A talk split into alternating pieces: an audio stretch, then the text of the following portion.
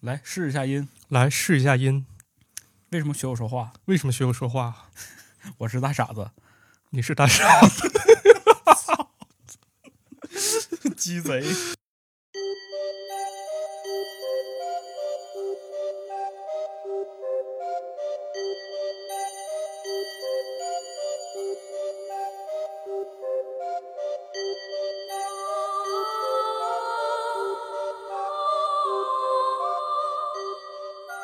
啊！各位听众朋友，大家好，我是马探长我是池子，啊。今天呢，咱彻底放飞一下吧，因为什么呢？咱看后台评论的时候，好多朋友说怎么还不讲灵异？今天怎么怎么还不讲灵异？怎么还不讲灵异？那那没事儿讲吧，是吧？主要还得说一下，就是我们不是一个灵异电台，对啊，我们不是主打这个鬼啊鬼神儿了的这种这种内容，我没们错还是想多聊一些流行文化类的。嗯，当然了，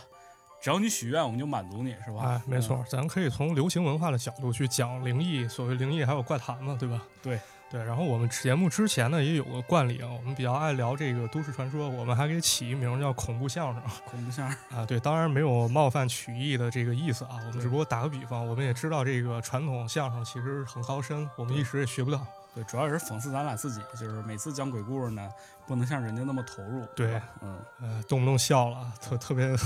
对主要是我，主要是我，啊也我也我也是我也是嗯呃，那非这主要是你，嗯，啊，那对对是我 是我，操，行，那那个废话不多说了，咱这嗯回给大家聊一聊关于台湾这边的灵异怪谈了。哎，回归到我们的祖国宝岛台湾，哎，对，这个台湾呢，它灵异怪谈呢其实挺多，估计大家可能也有一些接触啊。哎，非常多，可以啊跟他们这个本地文化有关吧？啊，嗯会关联非常之大。对就是本身台湾这个地方，它信仰很复杂，而且它有一个这个造造神的传统对，啊，而且本身那个台湾加上电视产生以来呢，有一些关于灵异的电视节目，也可以说嗯层出不穷嘛。是是是，啊，嗯反正人家有一个这样的文化背景呢。其实今天呢，咱们就精选几个可能大家听的相对较少了一些所谓的灵异怪谈来讲给大家听一听啊。好的，开始了啊，咱第一个呢、叫隧道怪谈隧道啊，嗯啊，不知道池子害不害怕走隧道？反正每次这个讲恐怖相声的时候呢，都得问我个几个问题，是吧对啊，我隧道，哎，就我还挺喜欢走隧道是的，我吗觉得那个隧道就特有一种就是时空穿梭的感觉，你知道吧？啊非常神秘，不是，我就特别怕走隧道。嗯啊，呃，怎么就是说老呢？干坏事儿人都害怕，啊不是，不是，这跟坏事儿无关，这是他妈的因为隧道里面干坏事儿的人太多了啊，是吗？啊！我都们是当都是像你这种人，不是不是不是，跟我没啥关系啊，嗯就就这么讲啊嗯啊！那时候我们家商场附近呢，人有一个过地下那种隧道啊，地下通道，啊，对，可以其实也能理解为一种隧道，嗯，你短人走嗯啊，这地方白天和晚上都特别恐怖，为什么呢？因为白天你感觉操那地方就是三不管地区，啊，就有一些什么流浪汉啊，或者一些做小贩儿的，这个都在底下待着。主要是小贩儿，我哦感觉那块儿好好像聚集一万个小商小贩儿。都卖什么呀？呃，那卖的东西只能用四个字形容：琳琅满目。我以为是脏乱差之类的我我跟你讲，那卖啥啊？啊比如稍微好一点儿，卖宠狗啊，啊卖小兔子啊，这还可以啊，挺啊，还有还有卖丝 袜的啊，还有卖袜子，十块钱七双那种啊挺合适的，经济实惠。啊。但是有一些比较过分的，那咱说一说啊，什么黄碟、过分吗？甩棍 这不都是这个 我们青春期 非常必要的东西吗？消字灵、 啊啊！片儿刀哎呦，这就开始往暴力层次上啊发、展棒球棍儿、了啊！双截棍快使用双截棍！啊，就感觉你每次过这样的地方，就感觉这不是一个地下隧道，感觉这他 妈是雇佣兵营地兵器库是吗对 对对。啊，这是白天景象，但是到嗯了晚上，那些小商小贩儿差不多一散伙，这地儿就哦变得特别阴冷恐怖。开始了，你仔细想想，首先到了晚上，这个隧道它灯光其实是非常昏黄那种，而且对人非常少哎，这这还是说这个基础建设比较好的隧道，有对些隧道可能连灯都没有哎啊。，对你一个人在走的时候，你看着那昏黄的灯，然后你可能能听见你的脚步声音，这时候你总怀疑好像背后有人跟着你。嗯，然后这个时候是一种很尴尬的情况。怎么说呢？隧道首先它是两头的，你不啊能确定这个东西是在你背后还是在你前面先袭来，也就是说你回头看或者说往前疾跑都不太合适啊，这处于一个薛定谔的隧道。啊。对，反正这是我理解中隧道恐惧的一面啊。嗯嗯但是台湾呢，其实也有好多关于隧道的怪谈啊嗯，比如 呢？啊，咱给大家讲一个啊。哎首先第一个故事呢，是一群关于高中生的故事，一般理解高中生都是一一个这个比较操蛋的年纪啊，为什么？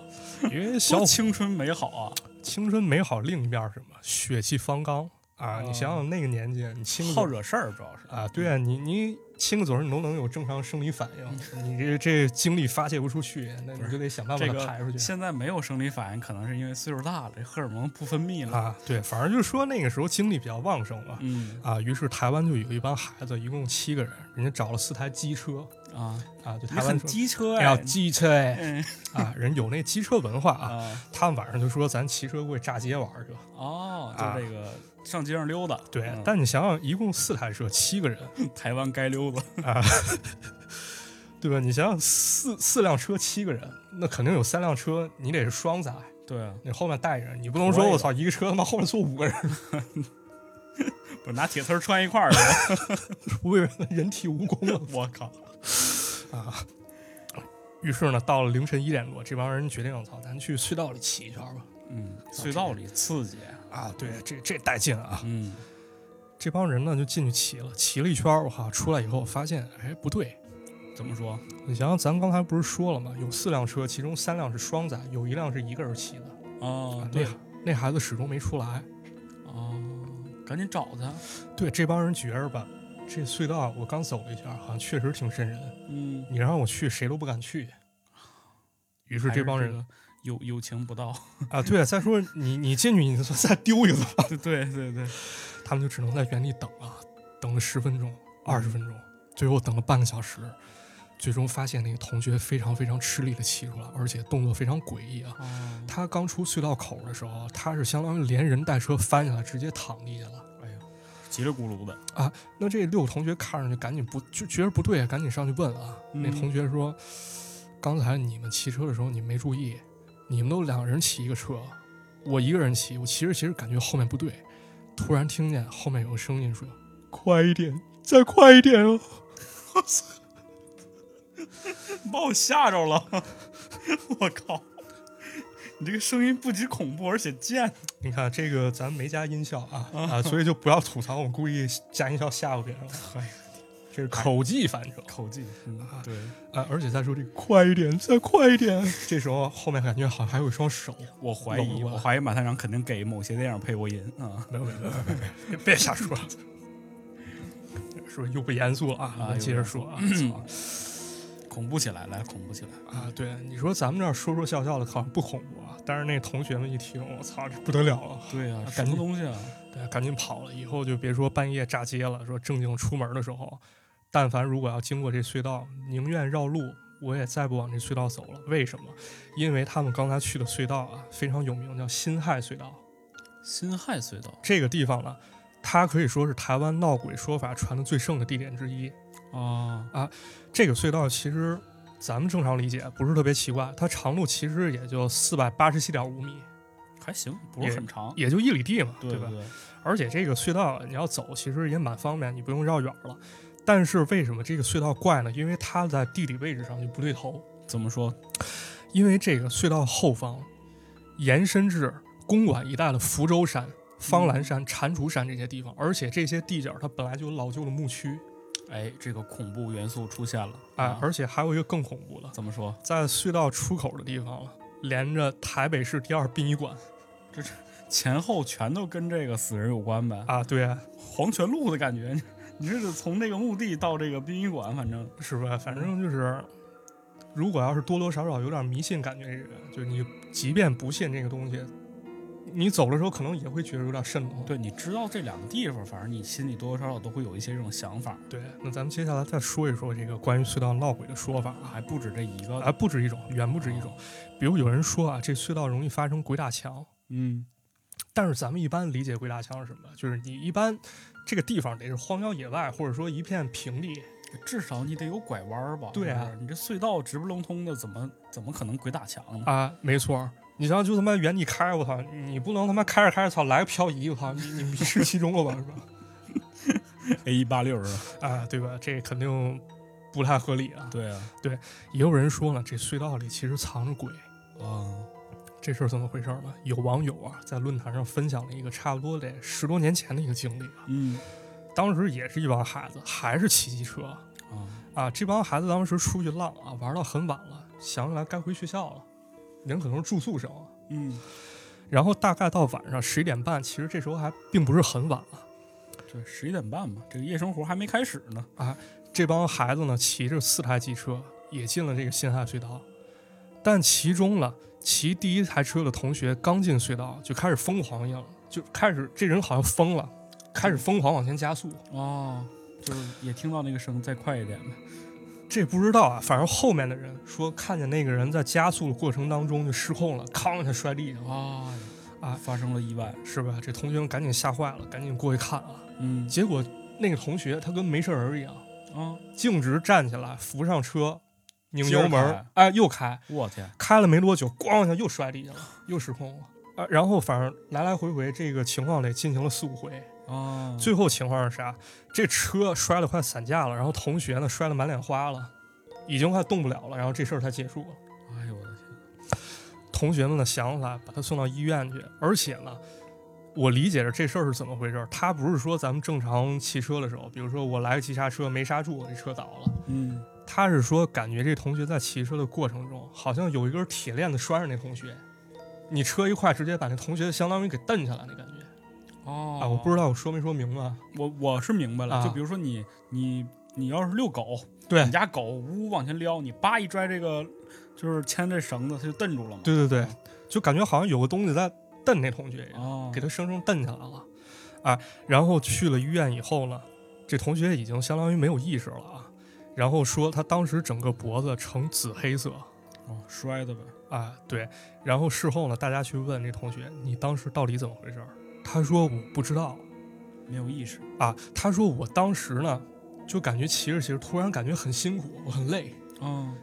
然后感觉不知不觉好像有人在掐他脖子，然后车骑不动了，他就栽了。哎呦我天，然后至于他栽地以后为什么还会再骑，嗯，他说是感觉没什么事儿，然后就莫名其妙不知不觉就开始重复这个过可程能因为这个怕丢面子啊。这这是不知道了，这解释不了啊了。嗯但是呢，还有一点咱解释不了，就如果说他怕丢面子的话，他脖子上那道青、紫、黑色的，就是很明显的这道勒痕，它是怎就么回事真的哦有这个勒痕是吗？对，是有这勒痕。医生解释说这是摩托车头盔勒的，但正常咱来说，你骑车的时候你是不可能死死勒住你脖子，哦，难受啊，是吧？确实啊，啊，反正挺吓人的。对，这嗯是其中一个事儿啊。然后咱们接着说啊，还有人说了，咱刚才说的这鬼啊，不是特定的，嗯还有人说这个辛亥隧道里面就藏着一个鬼婆 婆鬼婆婆啊啊，有这个有名有姓了，开始。啊，说你开车进去，啊你不管你开个老爷车，或者你他妈开炮弹飞车， 那个老太太总能以跑的方式追上你，哎呦，然后开始在你耳朵边嘲讽：“快一点，再快一点哇，哦这个这个声音真的是 一身鸡皮疙瘩。啊！”反正这是我口技啊，哎呦这是口技，吓人这不算是加配音啊，这不是算是加特效啊。嗯然后呢，在这个过程中呢，就有人说：“操，咱过去想办法，咱那个人多是吧？嗯咱也玩机车了，咱来个拉网式搜索，啊，活捉鬼婆婆我靠，这胆儿太大了。啊，有点狂了啊！”嗯，于是这一帮人呢，他们纠集了一共十五个人，在辛亥隧道中以拉网式龟速进行行驶。归宿行驶。啊，就说，反正咱们这么走来走去，咱怎么着能把这如果有鬼，咱们怎么着也能把它截住一回怎。么着也能碰上他嗯啊，对。然后就在这过程中了，他们本来觉得没事儿，嗯走了几趟了，没对啊发现任何异样。但就在这个时候啊，在最前面的一个同学突然刹车，啊！人刹车指着上方，莫名其妙说了一句：“哎，你们是不是在找他什么东西啊？？”反正就这么毫无防备地来这么一下子吧，哦同学们基本上当时那状态啊，就是你也搞不清是真有事儿还是开玩笑，反正都没抬头看。对，只有这个同学，这个同学刚才忘说了，他叫阿文，他后面载着他女朋友，他女朋友突然尖叫了一声，啊，然后这时候大家才开始抬头看，看见那个隧道上方的墙面上了，出现了一张人脸，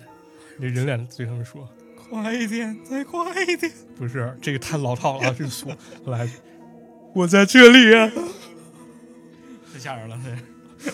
今天这 个毫无防备啊！你是这不让是？我，操，反正这当时那情况也差不多，这操闹鬼一时爽，全家都呵呵，是吧？操，大家赶紧四顾四，操也别管别人了， 赶紧跑就完事儿吧。啊别说十五个人了，一百五十个人照样跑。啊！对啊，到时候可能会出现一踩踏事件。哎，但是大家都跑出隧道以后，发现刚才指着天花板那人还有他女朋友都没出来。我操！吓我！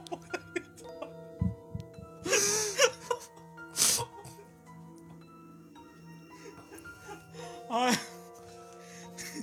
不好意思，同志们，啊，给发生了一点意外。给大家解释一下，今天是第一次池子来我家录音，然后我在此之间布下了一个法阵，你知道吗？ 我家有个猫，然后池子坚持说要猫跟我们一个房间录音，然后这个猫上蹿下跳，突然给池子背后来了一下，哎呦我天啊！ 不好意思啊，大家，不好意思。哎，我是头这么多期节目，我头一次 被自己吓到。啊没事，别害怕，别害怕，这这还是白天呢，没事儿没事儿，咱继续没事，继续嗯继续啊啊，咱接着说啊，咱刚才说到那两个人没出来，没事儿我差点都，我差点都没没过来都。对吧？你说刚才这猫来一下，咱俩都有点受不了了啊，是这帮同学也是啊啊，哎，你你进去找找吧，啊，你进去。啊，我我不行，来不了，来不了。那那那我那那那那你那去他去，他去对，对，他去，呃我我也不太行，那那咋办啊？等着吧。等着吧，又等。啊，等了一会儿呢，发现那个同学呢，他女朋友出来了，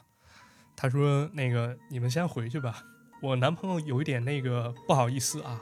他没有出来。你等一会儿你们走了，他就出来了为什么呢？是因为吓尿裤子了吗？啊，没有错，就是吓尿裤子了。而且事情是这个样子的，怎么回事？给大家啊讲一讲。一开始呢，这个同学他就是搞恶作剧啊，他就故意往上面指了一下，他 其实连看都没看，他来了一句：‘哎，你们是不是在找他？’啊本来是想吓唬别人，对，结果这时候操，这鬼婆头真的出现了。哦，就是其实本身没出现，但是他这么一说，然后后来的那个鬼是真的。啊，对， 哎呦我天！不是有一种说法吗？就是说这个地方，如果要是说讳莫如深，有这种说法，你在当地去的时候就不要开这种玄幻玩笑。是的，就是不要不要自己念叨，对越念叨越真这事儿。哎，没有错。啊、以上说了呢，就是近些年来网络上所流行的一些灵异经历啊，我给嗯大家总结了一下，讲了讲啊，啊、其中呢就有人提出一种观点，说为什么这块儿总有闹鬼事件发生呢？其实很简单啊，因为辛亥隧道两端，大安还有文山这是两个地界啊，这俩地界气候差异很大嗯，啊，而且隧道内采用的是一种黄色照明光黄色啊，你在骑的过程中呢，不知不觉就会产生幻觉哦，这光线影响啊。嗯但我觉得这就是有果基因的分析，是吧？咱们这个山区之间温差差，然后中间有隧道，这情况多了去了。是那人那地儿怎么没这传说，就是。对吧？嗯也当然也有可能是这儿搁一殡仪馆，大家先入为主，有这对感觉。我觉得更有可能，这个实际一点可能就是维修人员啊，在上面正好这个修灯呢，一个老太太是吧？ 啊，待会儿说，哎，上面谁呀、她下来了，哎，我在这里、这个还是很有可能的嘛。 对对对，是。呃，那么关于新海隧道闹鬼的说法，啊那么现在咱们开始给大家考据一下啊。啊， 我们这个到走进科学环节了。哎，据说这个说法呢，在八十年代其实就开始流传了啊。嗯，其中呢有一个非常非常典型的故事啊，在一九八九年，台湾鬼故事大佬叫司马中原，这个人有名了，嗯很有名，非常有名，有机会可以讲讲他啊。哎，是的，啊，这个司马中原就讲了一个故事，说有个出租车司机啊，他在半路载了一个女的，这女的要回家啊，这个女的说：“你走辛亥隧道比较快。”但司机其实有点害怕了，但是还是按照女子的说法，嗯，就通过辛亥隧道给人送回家去了。哦，等到到家的时候，这女的说：“你等会儿，我进屋拿钱啊，啊，去了就不回来了。”这司机等了一会儿说：“那咋了？这让人坑了对啊，你骗骗子嘛。啊！”这过去按门铃了，出来一个中年女人，人还挺主动啊，这拿着钱给人递过去了，说了一句：“哎呀，啊，刚才坐你车的啊，其实是我女儿啦，她前几天已经死了，哎，昨天她就是坐计程车回来的，呃、你你是的你的钱我早就准备好了。”嗯，而且这种事情这几天发生好几次了啊，对，嗯差个大概就这种套路啊，是吧？啊，嗯啊，这故事一一说啊，这喜欢民俗学的朋友肯定会觉得非常熟悉， 啊是的，啊，对吧？因为这其实就是布鲁范德在《都市传说》学术书籍叫《消失的搭车客》里面嗯，啊，记载了一个非常非常典型的都市传说母题啊是的，啊，这个桥段呢，除了有一些本土化因素可能不太一样，其实跟美国差不太多，可以说一模一样的、而且打车这个全世界都通用嘛。啊，没错。而且人说了，就是美国这都市传说几乎在汽车普及之后呢，啊，过了不久它就产生了。嗯尤其是在这个二十世纪头几年啊，这个一九三七年左右，汽车很普及。嗯，那么当时呢，汽车它作为一种新兴事物，而且有一定特点啊，比如说你在开车过程中，前面的人你是不能看到后面人了，啊，对的，对呃吧？毕而且竟你要集中注意力嘛。对，而且你说你首先不能回头看，你通过后视镜看对方，其实是种很不礼貌的行为。后视镜看后面是一个很狭，就是很狭窄的视角嘛，，对，它就对会产生一些让你就是没有安全感的这种错觉。对对对，没错。而且呢，这本书啊，它的成书是在一九八一年，然后也有台湾学者考证过啊，说台湾都市传说这个概念啊，嗯，就是已经明确的概念是在上世纪八十年代传入台湾的。哦啊，其实也都是这个同时期差不多。嗯，对，我觉得很有可能啊，就是当然这个美国消失搭车客明显更少。成书的过程就是明显人已经开始研究都研究明白了，这时候对八十年代，嗯，那么这个东西是会不会说是从美国舶来的一个东西是。而且前两天我看这个有一部非常经典的老香港电影啊，啊叫《阴阳路》，不啊？知道看没看过？谭咏麟演的哎，对，其实最经典的就是最开始这个有一个老婆婆啊啊，拦了一个车，上去之后呢，这个司机一看这个后视镜，哎，没人。但一停车呢，发现后面又有人了，啊，一看就没人，一看又有人的，就是老婆婆就，我下我我这个钱掉地上了，捡一下。啊，对对，对顺便再提一下，就是关于咱们小时候经常说的一个鬼故事啊，嗯就是这个司机载客，啊然后车停了以后，司机往后一看，客人没了，啊，然后紧接着传来一个声音：“你怎么把车停坑旁边了是对对？”啊，对就这笑话其实也是从辛亥隧道这会儿人就有了包括这个《阴阳路》里边还有一个非常有意思的解构啊，就是他拉了一个女的，这个嗯女的头发湿漉漉的、啊啊，然后这个脸也是非常阴森的，对对，然后一路就是司机跟他说啥，说哎，司机开始抱怨说那个那个人怎么怎么样了，这个女就说他们都会死的，然后就说那个那个人又怎么样，那个女接着说他们都会死的，然后到了地方之后之后，哎，一看这地方是个灵堂是吧？啊然后这个司机说：“那你你赶紧付钱，赶紧走吧。”司机有点害怕了，这女的就递出了一张一亿块钱的大大民币，是吧？啊，这广东叫阴司纸啊，对你赶紧找钱吧。啊，司机说：“找这我这我哪找得对哎开呀破不开这个对，那你你有多少都给我多少吧。司机啊赶紧把那所有钱都给他了。啊啊，下车之后，这这个女这个女的就端着这个司机给她的钱，就说：“哈哈哈，你个大傻子，这种事儿你也能信这就是典型投机倒把分 子？”就是，啊。嗯啊，说完这消失搭车客，咱们接着再看啊。咱说这鬼婆婆这东西是不是也有原型呢？我觉得其实是有的啊，因鬼为婆婆，啊，这个东西其实在日本也算是一个流传很广的都市传说啊哎，是的，啊，而且时间应该是比台湾还要早。它呢可以统称为高速婆婆，但是各地叫法也各不相同啊，啊。其实故事情节很类似啊，也是说有这么一个鬼婆婆叫高速婆婆，她经常出现在高速公路上。嗯，能跟这个车并驾齐驱没错，背后而且还非常讽刺，贴着一张纸啊，这纸上写 “turbo”。 ，Turbo。啊，就是那个涡轮加速那词儿，是就咱咱打那个咱们啊开一般车买进车入说 T 几 T 几是吧？啊对，几个 T 就是涡轮加速嘛。对，然后有人就分析了，说这个都市传说为什么会在日本产生呢？啊，因为这个开车的人嘛，好多是老年人啊啊，我对他们很恐惧嘛，所以这个都市传说就出来了。啊，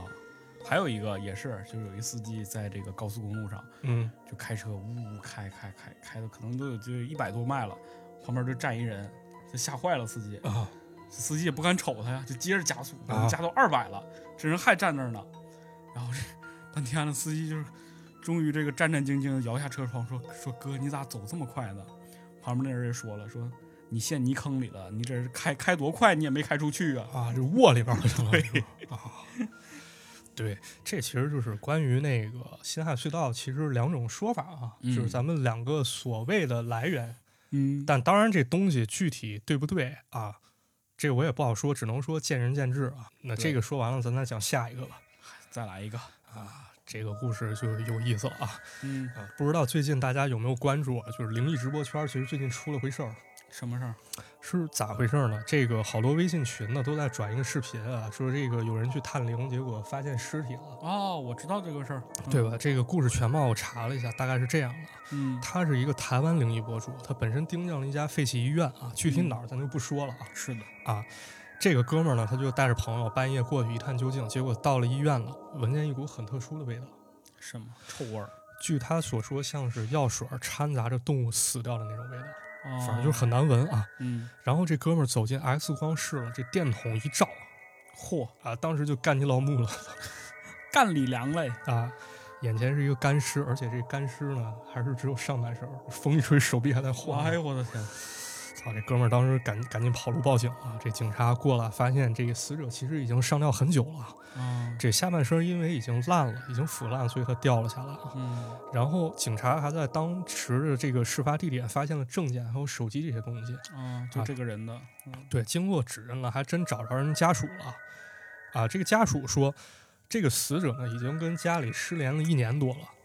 本身呢，他跟人就不住在这个事发地嗯，啊，但是呢，这个人他经常不着家，而且也跟家里不怎么来往。那么一年多后呢，跟家里彻底失联，这人没了就。对，也是没人找他，反正，哎嗯但话说回来了，这个灵异博主当时为什么非得往这个医院跑呢？他不往别的地方跑了？那可能这个医院本身就有故事吧，没错，嗯，二零一四年的时候呢，这家医院因为防震评估没过，所以人就搬迁了，留下这么一个废纸。但是这废纸里面啊，它还有一些设备其实是能用的。啊，啊那么这个时候呢，就有人开始动歪脑筋了。啊到了一五年的时候，有一个姓吴的一个人，他就进了这个医院开始行窃，结果被抓了，啊，还蹲了两年。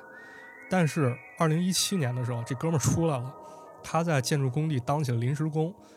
那这时候他又想起了歪脑筋，对啊，我当时去盗窃的时候还有东西落在那儿呢，啊，啊，那进去找吧。进去了以后呢，闻到一股尸臭，但是没当回事儿啊。你说有个流浪猫狗进这儿，它腐烂了，其实不奇怪。对，因为毕竟是一个荒的地方，啊，那就接着溜了吧。结果发现呢，这医院里面有个听力检查室，而且呢还是从内侧，就是这门里面上了锁嗯，啊。这里面是不是有点值钱东西那肯定啊？于是他找了一根棍棒硬骨非得进去看看，啊，给人撬开了。哎，这恐怖片都是这么开始的，操，撬开以后，操，不得了啊，又是一股尸臭。嗯，操，房间里吊着个人，哎呀，这这人赶紧跑了，而且报警了，啊，很恐怖啊。是是是挺恐怖的，但只能说这个东西呢，在台湾不会少，只会多。嗯，因为台湾还有一个非常非常牛逼的废墟，叫卡多里游乐园嗯，游乐园是吗？啊，对，它是一个游乐园，荒废了、啊。这游这个游乐园呢，是一九八三年开园的，然后当时也算是一个相当相当牛逼的一个游乐园了哦，是吗？啊，可以说各种设施一应俱全啊，比如有这个旋转木马，嗯有过山车，嗯，有摩天轮儿看一下，啊，有啥鬼都屋有，吗？鬼屋有啊，有必须有。那是但是到了九四年呢，这个公园在毫无征兆的情况下突然关门了。哎，这是为什么？有人说是为啥？当时游乐园呢有个过山车，在运载过程中轨道断了嚯，那直接就出事故了！啊，这云霄飞车变成真的云霄飞车了。哎呀，说上面坐着六十个人，全死了。我你天，当然，那要出这事儿肯定没活口了就是重大事故啊。于是呢，这个游乐园里开始闹鬼，啊！只能关门了。那啊确实是，但是呢，这并不能阻挡有一些有爱好的人进去探险。哎，有一些专门的就喜欢这种废墟探险，对，所以网上就不断有人说他在这地洞他撞鬼了。嗯，首先讲一个啊，这个东西是从 Facebook 上传出来了啊，啊。有一个女网友，她就讲了一个故事。她高中的时候呢，也是比较年轻气盛，嗯就总爱作点死。对，有这么一回呢，她男朋友约她说：“咱们去卡里多游游乐园探险吧。她男朋友约她是为了探险，”我觉得肯定不是，嗯，所以这个女女同学可能出于两方面原因，一方面可能真怂了，另一方面可能会遭遇一些这个五香弄玉的这些事情啊。 啊，这这就不聊了啊，那这咱还是聊那个可能这啊，怂了的问题啊然后呢，她男朋友呢就跟别的同学人一块玩了。 啊，到乐园门口了，有一个附近人有个土地庙，人管理员就说：“你你你们别别去，你赶紧滚、嗯啊，劝他们离开，啊！”但是呢，这个孩子他有一个特点，你越不让他去，他越会去。对，这个电影情节也都这么安排，必须得有一个真诚的那个老人告诉你们这个地方不能去啊，但是还是去了。还是去了。你想想，半夜去废弃游乐园，其实是一件非常非常恐怖的事儿游乐园这个就很有意思嘛，啊！白天大家伙儿看起来感觉好像是吧，这个对很很童真、很可爱的一个地方，哎，但是它到了晚上之后，在月光的这个照衬下就感觉显得特别阴森恐怖。没错，嗯，尤其是这游乐园，但凡上点年头，就比如墙上画着一个小女孩儿，对那个年代你看可能很可爱，对，然后这个墙皮掉了，然后燃料开始脱落，是吧？眼神儿不对了，嗯你看，操这就感觉跟小鬼孩儿似的。对你眼神儿给我， 你你眼神儿也不对了。啊，咱接着说啊，嗯晚上这帮同学去了，一开始呢，当时谁也没怂，然后呢，他们在这个乐园里面呢，还看见了一个红色凉亭哦，啊，这个东西大家要记好啊，这后续很关键的一个对，嗯就地是方知识点，一会儿要考。啊。这帮人呢开始商量，咱排兵布阵吧。我理解有点像咱们以前去鬼屋这感觉啊。啊，对，这个胆儿大在前面儿，然后这个还得有几个垫后的，对，嗯，中间把这个胆儿小的包围起来。是，但是根据我的考量，我发现其实你走后面更恐 怖是的，是这样的。啊。首先，后面代表你背后背对的东西都是未知嘛。嗯，对对，比如说你晚上睡觉睡的时候啊，那胆儿小的人他特别爱贴墙睡，啊，是吗？是贴墙睡，这围样墙咋整啊？你就把床靠墙了，你这样背靠着墙，你就会感觉后面有依靠，这样前面有什么情况，你会第一时间做出判断。反正大多数情况下，最最明显就是你不敢把脚伸出床边儿上，对对对吧？啊，对对，然后包括这有的时候被子一定要盖得严严实实的，对，因为这个鬼界有一个规定，就是不能袭击被子里的人。这也有例外啊，这啊之后咱可以抽空给大家讲。哎呦，这那那可以，嗯、啊，反正呢，他们就排了这么一个阵啊。这个四个同学跟男朋友一块儿，他们走前面儿，嗯然后后面是两个不太信邪的朋友，啊，不信邪，呃，压压压阵嘛。对。可没想到了，只有七个人，前面五个，后面两个，走了一会儿，本来是照着一同一个方向前行，嗯，走了一会儿，两边打上照面了。这怎么回事？这走不丢知道啊，不知道，明明是跟着一块儿走了，了啊，走了一会儿，不知不觉当中，可能是干了点别的，或者低头看了看四脚下，啊看了看四周，两个人打了个照面。就正对着迎过来了我。操，这他妈懵逼拉客了吗？是啊这啥意思？ 然后这就懵了啊，这觉着这这谁也绷不住了啊，这赶紧跑吧，嗯赶紧撤退了。但是呢，过了三天之后，其中有一个男同学哎，这就三天之后了。啊，三天之后，这不是有一个名梗吗？三天之后怎么着是吧？啊，其中有一个同学叫阿梦，她妈妈就给男朋友打来电话了，说你们当时去哪儿了？你老老实实告诉我，因为阿梦跟你们出去以后，就再也没回来。啊，丢了。啊，因为这个同学其实也知道，这个卡里多游乐园其实在台湾很有名儿，是啊，他不敢跟人说我们当时去这地方冒险了，他只能说我们当时只是出去随便闲逛啊，完事儿就各回各家了。嗯，你孩子去哪儿我也不知道。又过了几个礼拜，人家里又不干，又打电话过来了，说我们已经报警了，嗯而且呢，我们还去庙里拜神了。这个神明暗示我们说，解铃还须系铃人。你去问问当时跟你孩子一块儿出出去的人，他们到底去哪儿了那就赶紧说实话吧。啊？这男孩儿只能说，我们当时去这卡里多乐园了。嗯当时他妈就哭了。然后呢，警方跟家属终于在卡里多乐园找到这个阿梦了，哎呦，发现呢，当时他就趴在那个红色凉亭里面，不过人早死了。但关键这个到底怎么回事儿啊？是啊，网友说她也不知道，因为她后续呢跟男朋友分手了，接下来事儿也不太清楚了，反正也是十多年前的事儿了。嗯，这只是其中一件啊，当然我觉得这可能不够恐怖啊。下面再给大家讲一个人吓人的故事。啊嗯嗯，人吓人吓死人啊。对啊，就有这么一个网友啊，他特别喜欢聊所谓的台湾各大猛鬼地点，嗯聊着聊着呢，发现其实他表哥就有一个类似经历。当时他表哥刚大学毕业，有朋友就到了这个台中玩儿。台中其实就是卡里多游乐园所在的地方。哦，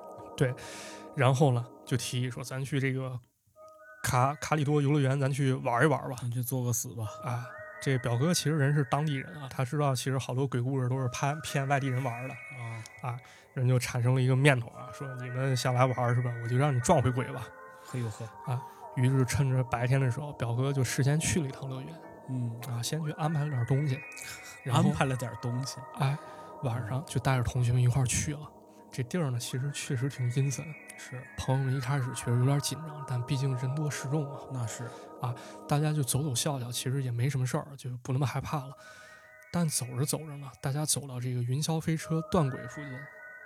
就啊出是事儿那当时边出事儿那地方，嗯，对，六十多人死在这儿了，哎，这表哥突然面色凝重的跟大家说，这个地方曾经死过人，相当于把这故事重新说了一遍，告诉你了，而且讲着讲着，手里手电筒忽然灭了。其实应该就是表哥摁灭的，啊，是是是，这啊氛围到这儿了，对嗯大家都开始陷入沉默，只有表哥一个人在那儿暗爽，啊，说赶紧扇阴风点鬼火，说这儿有个鬼屋哈，特牛逼，咱去那儿看看吧。啊，还得往这地方领，对，这一拨人就进了这鬼屋了。这表哥带着朋友们到处观察，他先是愣了一下，然后前面突然指着有人指着这个房间一角说：“那边好像有个人。”大家过去一看呢，那块儿站着一个矮小的红色的身影。哎呦，紧接着呢，这个鬼屋开始传出一阵小女孩的笑声。红衣小女孩儿，啊，对，但一点儿也不可爱，反而非常瘆人。是啊，这时候大家都傻了，定格不动。紧接着有人开始他妈开始骂干话，干力量，啊，对，咱就往外跑，啊跑到他们当时那个汽车旁边儿，有人吓到什么程度，就手抖着，这钥匙都插不进钥匙孔里了。对，怼不进去了，这表哥为了这个防止汽车的时候过于恐慌出现意外啊，人只好说了，说其实呢，我在这个鬼屋里面藏了一个布偶啊，啊，我还特意给他穿上红衣红裤，提前准备了一个录音机嗯，这录音机里面呢就录了我邻居家小妹妹的声音，哎呦，只不过是咱们走到那儿的时候，我把它放出来，然后说这话的时候，他就把这个录音机拿出来了。但拿出来的时候彻底傻逼了，为什么？因为他当时摁的其实是录音键。啊，就是他没播放，对啊，录音不会发出声音。那刚才那声音是从哪儿来的我天，啊？而且还有一点，咱刚说的时候，他表哥不是刚才愣了一下吗？为什么么愣？是因为那个小女孩儿，就是那个那个布娃娃位置被换过。变了？哎呀，哎呦，有点可怕啊！嗯，你就说人吓人吓死人啊！这人吓人的过程中，你说会不会有螳螂捕蝉，黄雀在后？啊对，咱再讲一个啊，这故事比较短，但我觉得这是其中最恐怖的一个啊。是，这也是一个网友的故事啊。嗯，这网友的朋友了，他跟老同学聚会，聚完以后呢，咱说咱去乐园看一看吧。啊，啊，然后就去了。去了以后呢，操，哪有鬼？根本没鬼。但是呢，在这一过程当中呢，其中有一个朋友，他在门口捡了一个钢镚儿，捡了个钢镚儿，哎，拿起来交一给警看，察叔叔吧，不，这交给警察叔叔没用，为什么？因为这钢镚儿应该是乐园倒闭之前人做游乐活动用的那种代币。啊，代币啊，这同学觉得，哎，这不错啊，这也算是古董了，嗯，人挺高兴，拿回家去了。呃，到此为止呢，什么事儿都没发生。但是到了晚上，这同学起夜的过程中，无意中发现那个代币当时摆在他桌子上，不断发出绿光。这同学当时怂了，拿起硬币赶紧扔出窗外了。但是到了第二天呢，他去上学，回家的时候发现那个代币就放在他家门口，而且是家门正中间的位置又回来了，啊！当时就吓了许多了跟那个饶舌鼠似的，啊！哎对，啊反正最后他爸妈解了道，请了这个道士来解决。咱顺便提一句，其实台湾有一个说法，就叫地上的红包不能捡，因为那个红包可能是有人刻意丢下了。有这么一种说法啊，在民俗当中，有白发人送黑发人，而且这黑发人他死的时候没有配偶，那么家人很有可能往地下故意扔一个红包。你如果说捡起来打开了，你发现里面可能有头发，可能有写有生辰八字的纸儿，还有碎指甲，可能他妈还有张这个怎么说这这个遗像这个照片啊啊啊是，啊，这些东西其实都是属于死者，你捡起来你就得跟人配阴婚，那这这这万一是男的捡男的呢？那那谁知道呢？可能当为这个弟兄吧。啊，但是这个 就是东北也有这种习惯，有就是说这个地上这红包不能捡。对，第一，你别别老想着贪财，啊、没错这个不一定你捡到是什么。是第二就是说，呃有一些就是说这个人死了之后，可能会留一些愿望之类的，对，就是家里会用会用这么一种方式去把它这个完成了。啊没错，这说法还不太一样。你看台湾这块儿是配冥婚，我记得咱们这边儿说法好像是，如果这个人有病，哎、或者是说有什么灾祸，那我找一张纸，比如说不是找一个钱啊，这钱可能数额不是太大，往上系上红绳，比如说我挂在别人门上，或者扔别人门口，或者随嗯便扔街上，那谁捡起来，这人可能就会转嫁了这诅咒。对，其实就是一个这个转嫁、一个嫁祸的一个过程。对，那咱们话说回来了，这个乐园它真实情况到底是怎么回事儿啊？咱们不是说这个游乐场发生过断轨事件吗？是啊，啊，有人考证啊，这个断轨了，其实是一种过山车的玩法。因为我看过当时这个台湾电视节目啊，人那过山车不像咱们理解中，这它是一个这个环形过山车啊，人是那种就是有两个端点，有两个端哦，我知道，明白了吗就是上下滑来是吧？对对，有就点是像那个海盗船似的。哎，对，就是你嗯走到这端点后面没轨道了，它就往反方向走了、嗯啊。他对管这种叫断轨过山车，他这嗯个断轨可能是从这儿来了。而且呢，当时那过山车人最多只能坐三十个人，哦操、你那六十人咋来？就是他妈死一波，你再上一波，再来一次。有点残忍了。对，这事儿就没发生过啊。嗯然后这乐园关门了，其实非常正常，因为九四年那会儿吧，它那个竞品非常多，而且这乐园又刚好经营不善，所以倒闭其实是一个非常正常的事儿。嗯但是呢，这个事儿啊，其实也告诫了咱们一些这个关于废墟探险的一些问题啊。嗯呃，比如在这个维基百科中，他就提出了两点，第一点呢是人身安全，这个很好理解啊，对，因为这个不安全统计，从零九年到现在，维基百科上记录有六个人在冒险当中死了，就是出人命了六个人这么、这么保守吗？啊，很保守。还有一点呢是什么？就是非法入侵啊， 哎，是的，有的地方人虽然废弃了，但是人业主是有产权 是的。私人领地。对，嗯人未经允许你进去，其实是一种非常不好的行为啊。嗯，所以说，这个活动如果想去，啊还是做好万全准备，跟专业团队一块儿去。啊对，我觉得还是最多的还是说要保持这个注意个人安全吧，哎，因为这是第一嘛。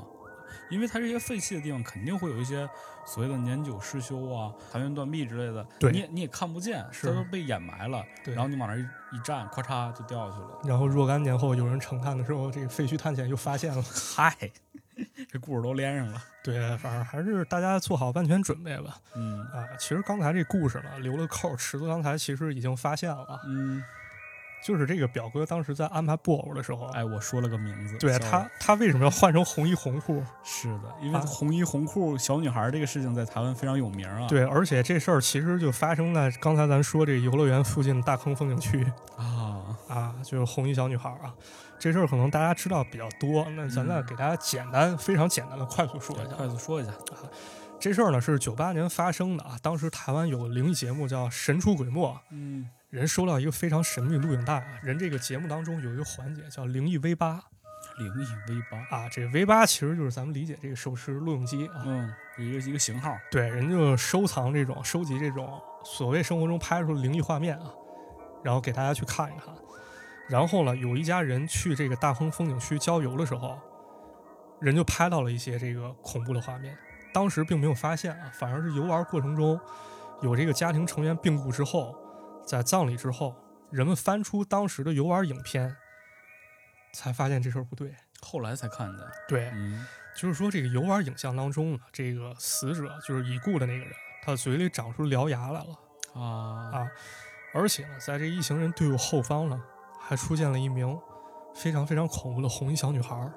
红衣小女儿出现了对，她穿着破烂童装但是脸长得像一个老太太。啊！这一家人觉得不我太老行太太是不是当时也说了？啊，对，嗯这就合上扣了，是吧？我在这里呀，啊，这一家人想啊，就是我拍个 vlog，这还拍出人命来了，是吧？然后就寄给这个节目组了。这个节目组播出以后呢，产生了舆论争议啊，有人嗯认为这就是灵异事件， 啊，有人认为这不对，这红衣小女孩应该就是个人是啊。结果这个节目组还真到这个事发地点去找去了。刨根问底儿，啊，而且还找到了三间小学啊，他那个把当时录像通过教室的闭路电视放给当时小学生看了吓唬孩子 吗？啊，对啊，结果真有一个小男孩指认，他说我看见了一个穿红衣、脸色发白的小女孩，我跟着她走了，这小女孩没了。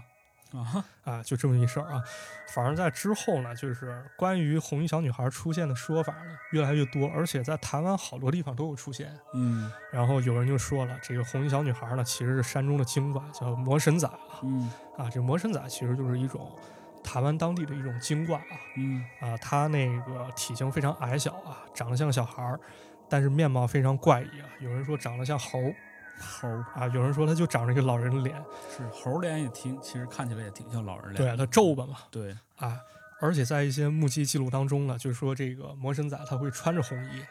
嗯，啊，就跟这红衣小女孩儿这不合上扣了吗？对对对，对，然后呢，又有人觉着这事儿没关，嗯他就开始从这个录像本身入手，说想分析这事儿啊。其中就有一个医生，他说这个原因其实很简单，因为他画质太低了。是。大家如果有兴趣的话，可以看一下那个截图啊或者是原原的那个视频，对，画画质非常之低啊。嗯，对，没错。其实呢，这个画质低是一方面儿，我觉得还有一方面原因，就是这个录像很有可能是提前编排好的。啊，可能是制作成这样的。对，嗯这个大家感兴趣可以去我公主号上看一下，有相关的图片啊。嗯这个片子其实有一个细节，在画面最左端的时候，队尾有一个男子，他呢先是回头看了一眼，然后又接着往前走。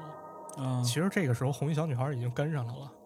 啊，就说明他看到了这个人，然后他知道有这么个事儿。对，那么有没有可能说，这个所谓红衣小女孩其实只是一个演员？这男子看只不过是想确定一下他们两者之间距离，镜头能不能拍到。哦，而且他毕竟也是在一个节目上放的这个视频嘛。没错，刚咱们说的呢，其实就是在灵异节目《神出鬼没》中，《神出鬼没》中播出的这版本啊。但是呢，在2004到2007播出的另一个灵异节目叫《暗光鸟新闻》当中，嗯呃，这个事儿被旧事重提，而且呢，展示录像的时候宣称这录像一刀未剪，但是节目组在在这个影片当中加了一个急促的边框，刚好把刚才咱说那细节挡住了。啊，是吗？啊，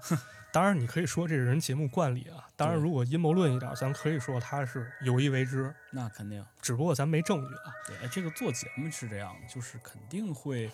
嗯、就是有筛选，或者是有目的性的把一些内容省略，或者是说突出一些。对嗯，关键还有一点是什么？就是这两档节目制作人其实是同一个啊，这个一家子，啊，叫林志文。嗯这个林志文呢，他说这个片段绝对不会是造假，因为他涉及死者，没人愿意拿死去的人去开这个无聊玩笑啊。 也是说的也有道理。对，同时他又会在各种节目中渲染这个红衣小女孩特别真实、特别恐怖。他还说这个红衣小女孩点击率已经突破三百万大关嚯，啊！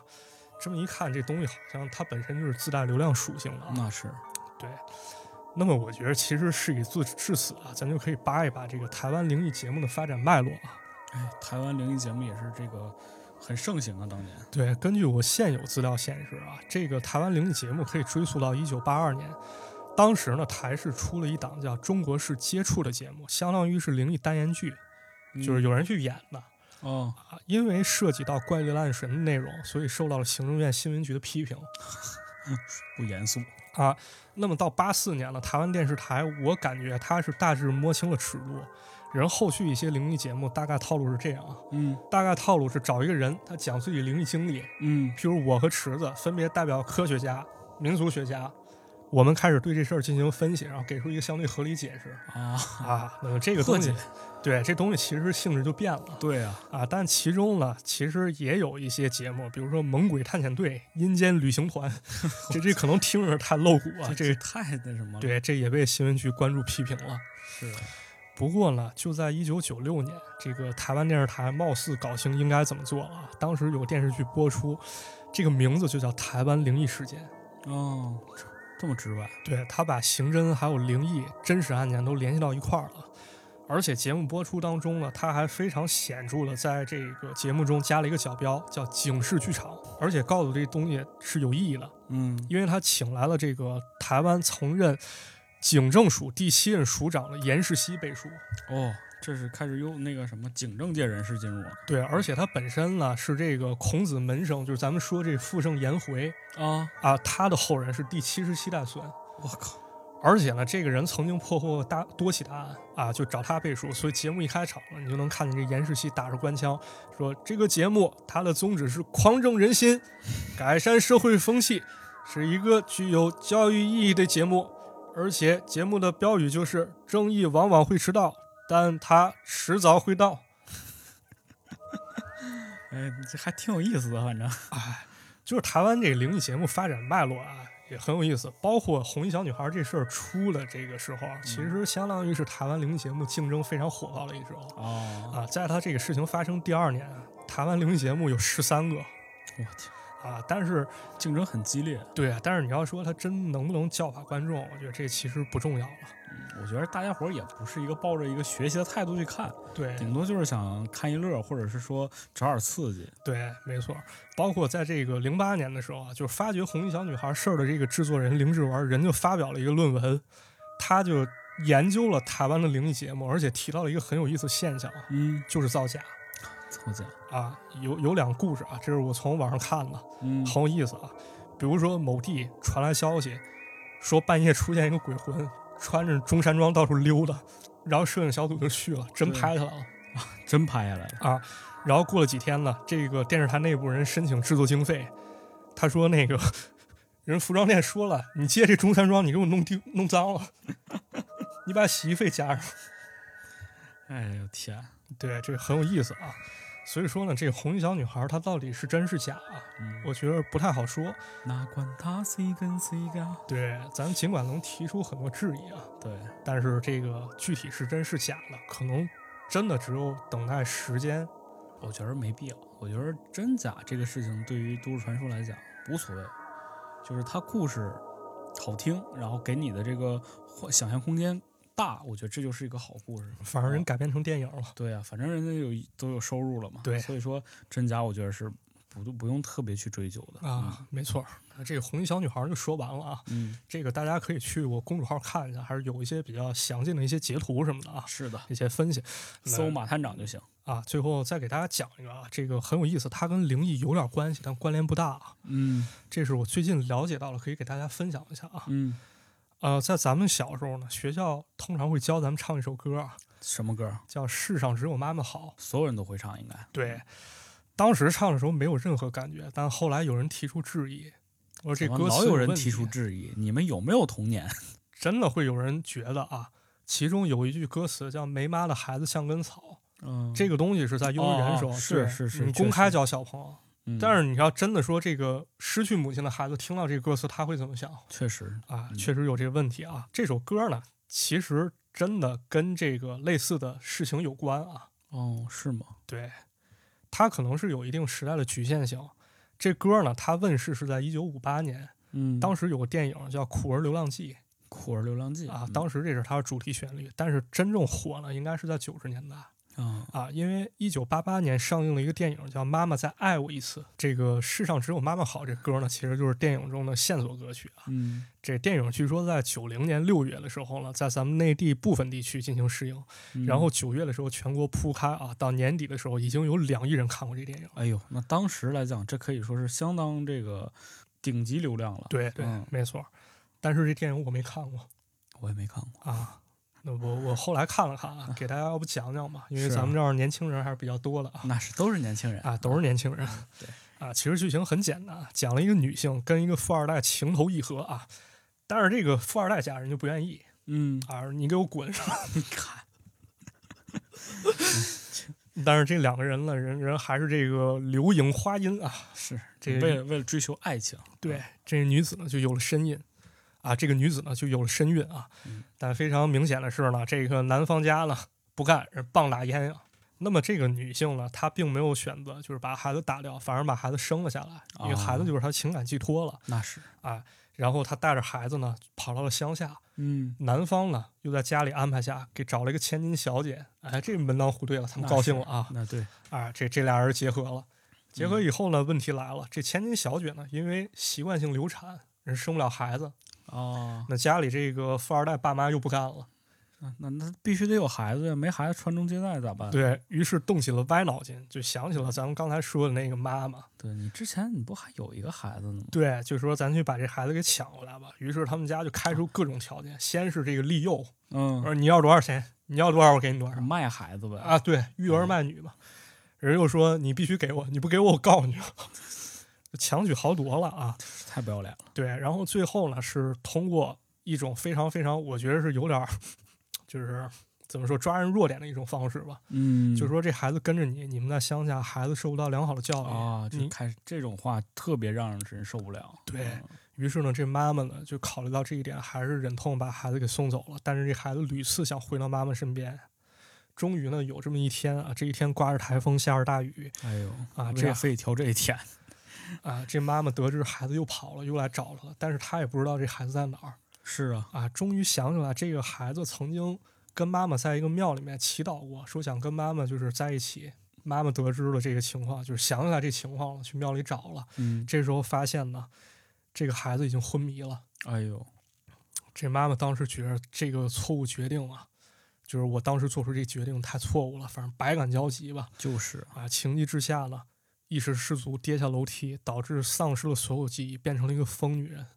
啊，。就直接疯了这故事急急转直下呀，对，急转直下。然后呢，这个故事结尾其实是电影的开头啊，就是多年之后呢，这个留学回国的孩子，他一直在想办法寻找自己的母亲，嗯，然后终于在疯人院里发现了一个目光呆滞的女患者，他认出来这就是他妈妈。哎呦，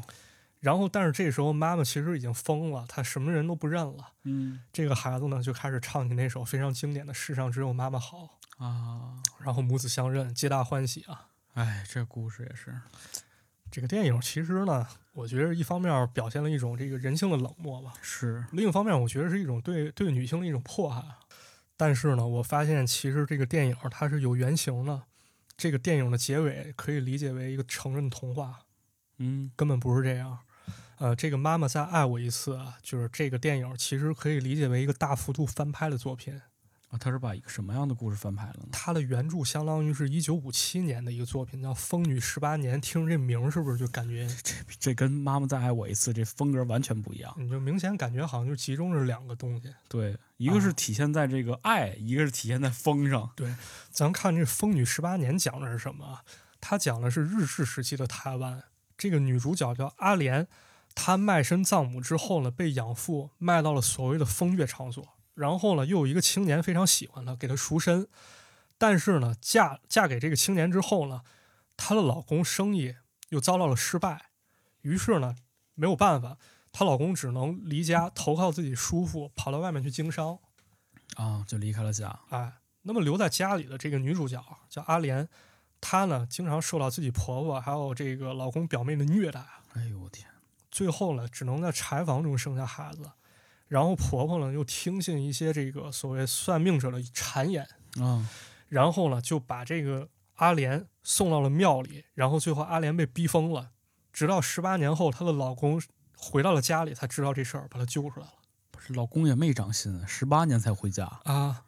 对啊，而且这个电影其实也是有原型的。啊。啊，是这个导演呢，当时看了一份报纸，这报纸是一九五六年的《中华日报》，其中呢就有一个这样的报道，叫做《十八年人间地狱》。这内容呢描写的就是一个已婚妇女叫黄藏，因为呢这个妇女的老公出了外遇，然后把她抛弃了，把人嗯活活逼疯了，然后呢还把这个女人关进佛寺，而且呢这被关进去女的疑似在佛寺当中受到了非常严重的虐待。哦，你就具体什么虐虐待，你大家可以想象一下。对，反正不是什么好事儿，很讲。对，紧接着呢，这个电影被改编出来了，而且卖的非常好啊。这个故事原型呢，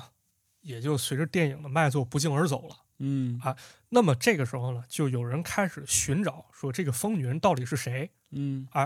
结果呢，还真找着了。哇，这都能找着哎，不仅找着了，这说法呢还传到宋美龄那儿了。哦，啊，宋美龄非常重视啊，她下令让地方政府调查这件事儿的原委，然后成立专案小组负责，还找了这个美国神父呢帮女主角去祷告。哎呦，啊，还拿出了五百块钱给人家。嗯，但是呢，真实情况啊好像不是像报章还有电影描述的那样。嗯，真实情况是怎么回事？二零一一年，这已经很多年过去了是啊。一一年了，已经对，，这个疯女黄藏的妹妹，人接受了《中国时报》的专访，说呢，这黄藏啊本身是丈夫家的童养媳，啊，后来呢，这个丈夫娶了侧室啊，就是说这个纳妾之后，嗯这个黄藏呢，她离开家去修道，啊，啊，这时候他没有发疯，因为呢，这个皇上的爸爸呢是一个叫信和寺这个寺庙住持，嗯，所以呢，他就跑到这个寺庙中去修道去了。对，修完道之后呢，这皇上受到邀请去民去这个民家施魔除妖，啊，但是据说这个邪灵呢特别的凶恶，有人就说你千万不要去。嗯，这个皇上没听，去了以后回来两三天就疯了啊，被这个邪灵上了身了，可能啊，他没法认人，而且不时傻笑，头发蓬松，而且具有攻击性啊。去了好几家医院不管用，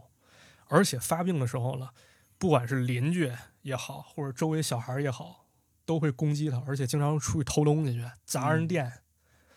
哎呦我的天，所以没有办法啊，这个寺庙只好对他进行约束啊。一开始呢，那没有办法，找个竹笼把他关竹笼里面。猪笼进猪笼、啊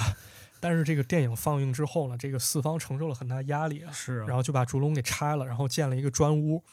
把它收容在那儿啊。但是呢，这个黄藏的妹妹就说了，说当时那个姐姐情况真的很糟，没有人愿意收容她。嗯，当时可能也是社会上这种收容机构并不发达，是的，所以只有佛寺愿意去承担压力去照顾她。其实是一件好事儿，是可以理解是一个好事儿，但是他家人呢，我觉得其实没有尽到家人责任，就没对管啊了。哎，嗯，但是呢，到了一九七九年啊，又有一个导演叫徐天荣，他说我想翻拍这电影。这个时候呢，疯女黄藏啊，人已经去世了。哦，都已经去世了，对，这个电影拍差不多了，这个当事人的儿子，也就是黄藏的儿子，其实可以理解为《妈妈再爱我一次》当中那小孩儿，嗯，这个原型，人写信告诉导演，这个信的形式还是存证性。他说：“我要求你终止拍摄，你也不要上映，因为呢，当时我妈妈的遭遇建筑报端之后，你给我们家带来很大的困扰啊。这个大家都认为我们一家都是负心的人，是佛院在虐待我的母亲。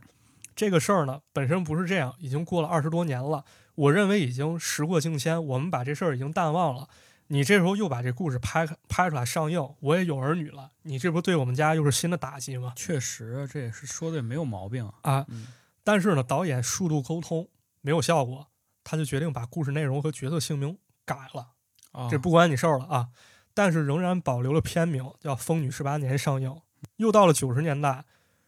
这个世上只有妈妈好这个电影《上妈妈映再爱我一次》又上映。嗯但是我相信被这个电影感动痛哭流涕的观众啊，可能很难想象到，当年这个故事是怎么样的？是一个非常非常复杂的故事啊。就是咱们这个剧中，妈妈照顾孩子，包括孩子对妈妈的这种不舍、这种爱，嗯，它在这个现实当中是不存在的，反而情况更糟，对吧？背后是一个非常曲折曲折的故事，对对对，这个原型可能这个嗯就纯粹给大家分享一下，可能跟灵异没太大关系，但我觉得可能能够知道一些，或者说我们能够品读出一些超脱灵异范畴的一些东西。哎，是的，嗯，那其实今天这期节目呢也差不多了，哎，对，还是那样，就是如果大家有喜欢听类似节目的，包括你喜欢听我们往期类型的节目的，希望大家伙在这个评论当中许愿啊，我们都会满足大家，啊对对吧？嗯，然后我们节目呢也会在各大平音频平台上线，希望大家能够去搜索“马探长与池子”来收听我们的节目。嗯包括本期节目呢，其实只是将台湾所谓灵异、怪谈、都市传说当中随便挑了几则我认为比较值得讲的去讲。嗯，啊，当然后续的事情可能很多，我们可能也会尽我们所能吧，对去把这些所有的故事进行一个补全。对，继续的挖掘，继续的这个开发。哎，那行，那这个感谢大家的啊收听，我们这期节目就先到这儿了，哎，好，感谢收听，大家再见，拜拜。拜拜。